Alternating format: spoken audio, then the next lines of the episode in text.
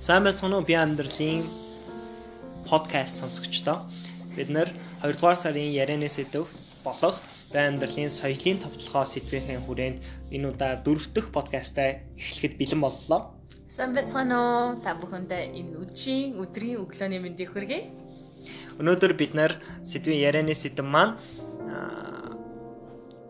био косметикийн тухай ярилцах болно. Өөрөлдвөл био органик косметикийг хэрхэн гэртээ бий болгож болох бай мөн түүний яг эсрэг талд байгаа одоо химийн гаралтай маш бага одоо био органик бүтээгдэхүүн агуулсан дэр химийн гаралтай бүтээгдэхүүнүүдийн одоо уршиг одоо түүнтэй одоо холбоотой сэдвүүдийн хүрээнд ярилцах болно. Тэгээд ер нь яг органик бус буюу химийн гаралтай косметик хэрэгснээр бидний одоо амьдралд бидний биед ялангуяа арьсанд одоо хэр их нөлөө үзүүлдэг юм болоо. За косметик ярахаас өмнө бүгдөө бас нэг жоохон онлын хүрээнд ч юм уу танин мэдхийн хүрээнд нэг хитгэн зүйл дурдуул дээр байх гэж бодож байна. А бидний өдөр тутам хэрэглэдэг савн, шампунь, шүдний оо гих зүйлүүд маань дотроо байгалийн болон химийн гэж байгаа. Гэхдээ бие амьдралын хүрээнд, бие органик косметикийн хүрээнд химийн гэхээс илүүтэйгээр үйлдвэрийн гэж аяух ярьдаг. Тэгэд үйлдвэрийн косметикийн маань нэг сул тал юу вэ гэхээр нийт одоо найрлагын 80% нь биднэрт хэрэггүй хүний биед ямар ч ач тус байхгүй зөвхөн тэр одоо бүтээгдэхүүнүүдийн хэмжээг их болгож харагдуулах үүднээс маш их ус агуулсан байгаа, алкогол агуулсан байгаа, мөн дараа дараагийн хими элементүүд агуулсан байгаа. Жишээ нь косметикэнд яагаад ус хэрэггүй вэ гэд судлаад үзэхэд усны молекул хүний арьсанд одоо шингэж тэжээлэхтэй маш муу байдаг. Бараг а боломжгүй. Тэрийг яаж мэдэх вэ бид нэр гэхээр баанта усан дотор зөвхөн баанта усан дотор бид удаа ихтгэр бидний арьс ингээд жоохон үрчигээд сонирн болцсон байдаг. Биржицэн тэгээд айгүйх ядарсан байдаг. Тийм болохоор энийг мэддэг үүднээс үйлдвэрлэгч нар одоо баанта усанд хийх болох тэр давс болон хөөс гих нэмэлт бүтээгтнүүдэд аявуух оруулж ирж тэр усны молекулуудыг саарамжуулдаг байгаа. А алкогольны хувьд юу вэ гэхээр хүн алкогольтой зүйл уугаад согтдог буюу одоо тэр тархины эдсэн хөгжин тэрүүнтэй адилхан арьсан дээр ямар нэгэн алкогольны найрлагатай зүйл байх юм бол арьс айгүй хурд үрчийдэг, хуур ашдаг байгаа. А энийгээ урьдчилан сэргийлэх гээд үйлдвэрлэгч нар давхар одоо үрчлээний эсрэг юм уу, хуур арьсны эсрэг юм уу гэдэг ингээд тос бэлдүүлж байгаа. Нэг өснөд нэг хэрэглээ нь биднэрт таарахгүй болонгууд тэрийг зохицуулах гад балансыг олох гад дараа дараагийн хэрэглээнүүд гаргаж ирээд ингээд бидний нэг өсөнд хэрэглээний донтолд оруулчихж байгаа. За магадгүй нөгөө нэг бид нэр ингээд косметик гэхээр айдаг л та одоо өөртөө хийж чадахгүй дэлгүүрээс л авахгүй бол боломжгүй гэж боддог. Гэвчих нь органик косметикийн хамгийн том одоо давуу тал нь юун дээр оршдог юм бэ гэхээр та идэж байгаа зүйлээ, идэж болох зүйлээ арсандаа төрөх нь. А энэний одоо хамгийн том одоо суурь нь юу байдаг вэ гэхээр ургамлын тоснууд байдаг. Мөн бидний одоо ярьдаг малын гаралтай тоснууд байна, сүлний тос гэх юм уу тийм. Тэгээ энэ ингээд нэг анхан шатны зүйлүүдэд мэдээд авчих юм бол органик косметикаас хүн ямар ч айх одоо асуудалгүй. Аа тэгээ олон хүмүүс асуудаг. Тэгээд яагаад ингээд үйлдвэрлэлийн косметикууд ийм муу муу муу байхад хэрэглүүлээд идэм бэ? Гэт Тэгэхээр одоо жишээ нөгөө нэг үйлдвэрийн косметикэнд алкогол орж байгаа нь ямар учиртай юм бэхээр удаан хадгалах, ус яагаад оруулж байгаа юм бэ гэхээр хэмжээг нь их болгох. Гэт тийм болохоор ингээд их хэрэглээд хэрэглүүлээд идэг бидрийг. За тэгээ хүний арьс бол яг ингээд порлон л гэсэн үг. Юу төрхөн юу тэр арьсан дээр ингээд хэрэглэн тэрийг ингээд өөртөө шингээж аваад тэгээ хүний цусны эргэлтэнд ороод илгээр дамжаад тэгээ илэг маань өөрөө нөө хортой бүх бодисуудыг шүүдэг. Тэгэхээр бид нэр илгээ гимтэж, илэг гимтэнгүүд ерөнхийдөө хүний бие организмын бүхэл одоо дараах дараах хэрэгтэн гимтэж эхэлдэг байна. Тэгээ сүүлийн бид нэр экзем гэж аюух ярьдаг. Косметикийн харшил бүр тий. А тэрийг бид нэр хүнстэй шууд бас холбоод байдаг. Мэдээж бидний үйлдвэрийн одоо чихэр инээ тэрэ гэсэн хэрэглэнүүд бидний экземний үүсвэр болгож байгаа ч гэсэн косметикос бол бараг 80 70% нь экземдэх аюул айгүйх байгаа. Тэгээд одоо энэ подкастыг сонсож байгаа хүмүүстэй уриалахад та хэрэглэж байгаа өдөр тутмынхаа гоо сайхны хэрэглээнийхаа зааврыг уншихаас гадна орцын сайн уншаарай. Орцонд нь юу юу орсон байна. Аа тэгээд үнэхээр байгалийн байна уу, байгалийн бус байна уу гэдгийг бас харах шүүх боломжтой байгаа. Тэгээд байгалийн аргаар косметик яаж хэрэглэх вэ гэдэг ингээд айгүй хүнд мэд сонсогдож байгаа боловч яг ингээ өөртөө хийгээд хэрэглээд үзэх юм бол маш амархан зүйлүүд байгаа. Жишээ нь шүдний оо гэхэд бид нэр коконот ойл буюу кокосын тосоор а нүүрний тосоо гэх юм бол цэвэр байгалийн ургамлын тос орчим. А нүүрний одоо мист буюу одоо шигшүүлэгч нарыг цэцгийн усаар ч юм уу тийм. Байгаль өөрөө биднэрт хамгийн хэрэгтэй гэсэн эрдэс бодис болон бүтээгдэхүүнүүдийг ингээд бий болгоод биднэрт өгдөг. Аа тэгээд яг нь био гэдэг утгаараа олдсон бас ингээд нарийн утгаараа жирийн косметикээс жоохон тэ гэхдээ хүндээ үйлчилж байгаа тэр үйлчлэгээ болооч тусанд бол чиний үйлдвэрийн косметикээс 100 дахин их байгаа. Тэгээд ер нь бол судлаад сонирхоод ингээд үзэх юм бол байгалийн косметик бол маш эдийн засгийн хэмнэлтээс гадна хүндээ маш эрүүл хэрэглээ байгаа.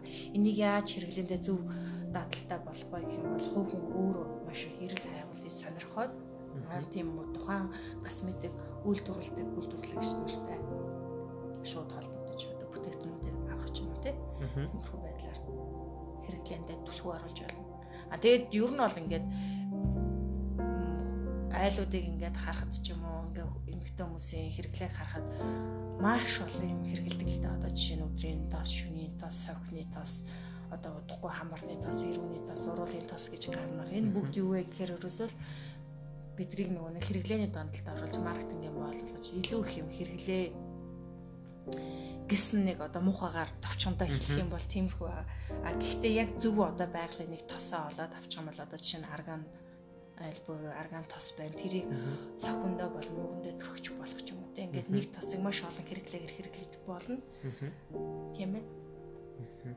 Тэгэхээр бид нар ингээд хэрэглээний боол болж байна гэж хэлж байгаа. Илүү олон нөгөө нэг нэг зүйл маань бидний арьсанд одоо сөрөг үр дагавар үүсгэхэд тэрийг нь одоо засварлах зорилгоор илүү одоо дахиж нэмэлт бүтээгдэхүүнийг гаргаж ирж байна гэдэг дээ. Тэгэхээр энэ бол нийтдээ нөгөө биднэрт үзүүлээд байдаг нөгөө ком бүтээгдэхүүн гэж энийг бид нар ярьдаг те.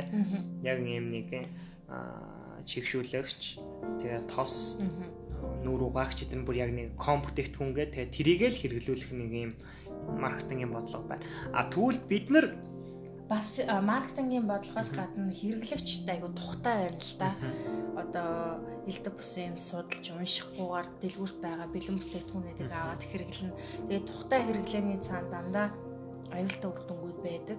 Биднэрт одоо жишээ нь хоолн дээр төргөн хоолны газар те гэрте хоол хийхгүй цаг хэмнэжээ тэгээд түрүүн хоолны газар ороод иддэг. Гэхдээ үр дагавар нь ямар байгаа вэ? Бүгд одоо сая нэг асуудал дээр бүгд мэдчихээн. Гэх жишээ тэгэхээр альва нэг хэрэглээ хурдан тухтай байх тусмаа үр дүн эсэргээрээ байдаг. Дан ганц косметик хоол гэхгүй одоо бидний нөгөө нэг удаагийн пластик хэрэглээ байх ч юм. Тэгэхээр энэ бол ингээд био амьдралын хүрээнд цоошин соёлын нэг тавталгай байна л да. Тэр нь юундаа орж байна гэхээр аливаа та хэрэглэж байгаа бүтээгдэхүүнүүдийнхаа орс найрлагаас илүүтэйгээр гарал үүсэл. Буюу одоо яг хаан хин яаж үйлдвэрлэсэн байна, ямар үйлдвэрлэл явагдсан байна, савн гэхэд одоо жишээ нь хүүтэй аргаар хийсэн байна уу, эсвэл одоо бэлэн бүтээгдэхүүн ашиглаад хийсэн байна уу гэд асуудал сонирхож үзэж аль зүг гэснийг өөртөө хэрэглэнэ. Яа энэ бүх нөгөө нэг энэ судалгаа болоо энэ ингээ хайгуулаас хүмүүс айгу хаширлаад бэлэн юм авахыг хүсээд байдаг байх л та. Аа тэгээ бус нөө том том үйлдвэрлэгч нар маань юм нарийн шиг юмнуудыг бол хилдэггүй.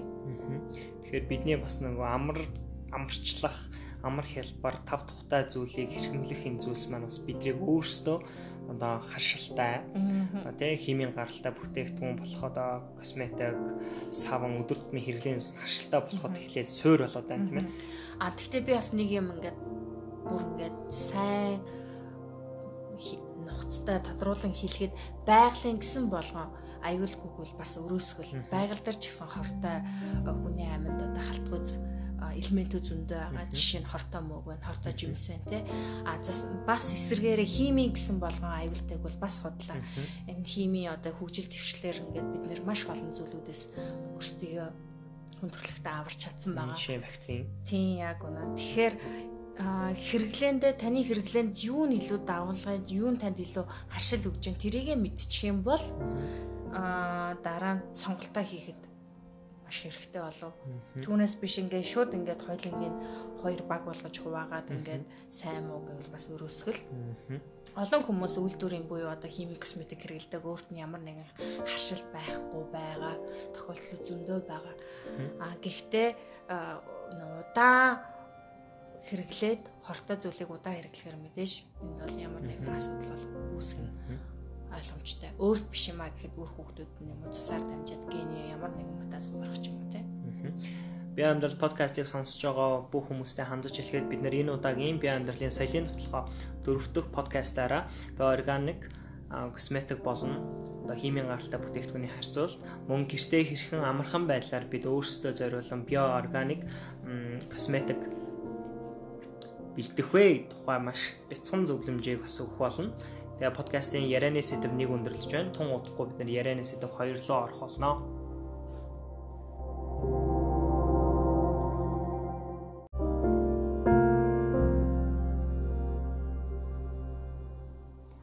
Би амьдрал подкастыг сонсож байгаа бүх үзэгчдэд баярлалаа. Бид нэр энэ удаагаа биоорганик бүтээгдэхүүний тухай мөн гэртээ хэрхэн амар хэлбэр байдлаар биоорганик бүтээгдэхүүний гэрээ нөхцөл бэлдэж болох вэ гэдэг тухай сонирхолтой яриаг өрнүүлэх болно. Бидний ярианы сэдэв болон өргөн хэрэглэх боломжтой савн болон шампуны тухай одоо хэрхэн гэрээ нөхцөлд амар хэлбэрээр бэлдэж болох зөвлөмжийг та бүхэндээ хүргэх гэж байна. Тэгэхээр бид нэр гэрээ нөхцөлд хэрхэн одоо өөрийн гарт орох материалаар өдөр тутамдаа хэрэглэдэг бүтээгдэхүүнүүдийг одоо бүтээх боломжтой байна.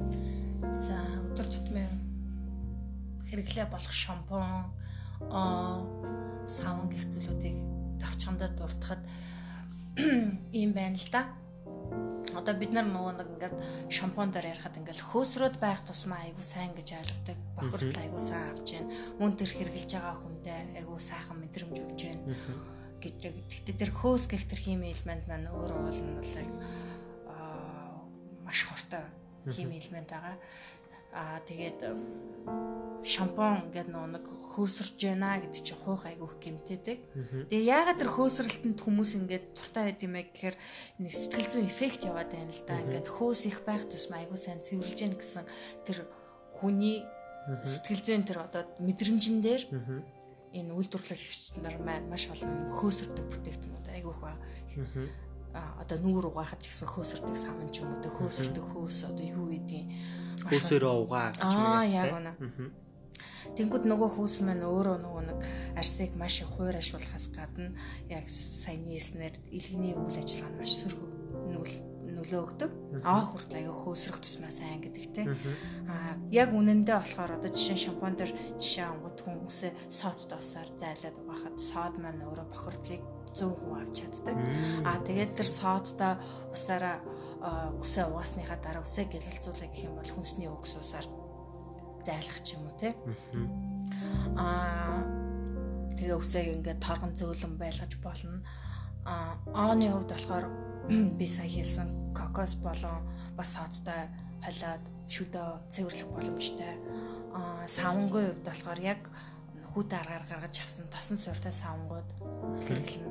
А тэгээд нөгөө байгалийн бүтээгдэхүүнүүдийн нэг онцлог нь гэх юм бол ерөөсөө нөгөө химийн бүтээгдэхүүн шиг ингэж хөөсөрж маш хүчтэй тийм үнэр энэ ялгаруулдаггүй болохоор нөгөө хэрэглэж байгаа хүндээ нэг дутуу хийгээд байгаа юм шиг мэдрэмж өгдөг. А гэхдээ хөөс гэдэг бол бидний хувьд нөгөө нэг хүнсэн дээр ярддаг чихэр шиг л ерөөсөө нэг тийм хэрэглээний муу зуршлын нэг зүйл яваад байгаа юм л да. Тэгээд гэрийн нөхцөлд бас одоо жишээ нь кофе уудаг бол кофе хон шаарыг урамлын тостой зүг холиод би скраб болон биений савн хийх боломжтой. Аа мөн олон төрлийн эфирийн тосыг ашиглаад косметикэнд ашиглаж болно. Аа жишээ нь одоо нүүрний эмэгтэйчүүдийн хувьд бол нүүрний тос серумч гэдэг ч юм уу те.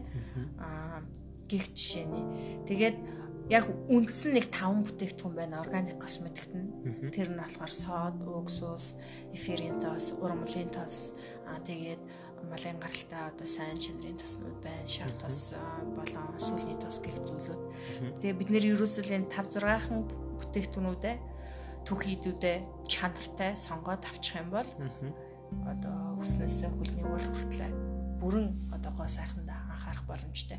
Тэгээ органик гоо сайхан хэрэглээд давуу тал нь юу вэ гэхээр арьс ингээ маш чихтэй, маш тижээлгээ авдагаас гадна одоо өрчихгүй хурдан ямар нэгэн одоо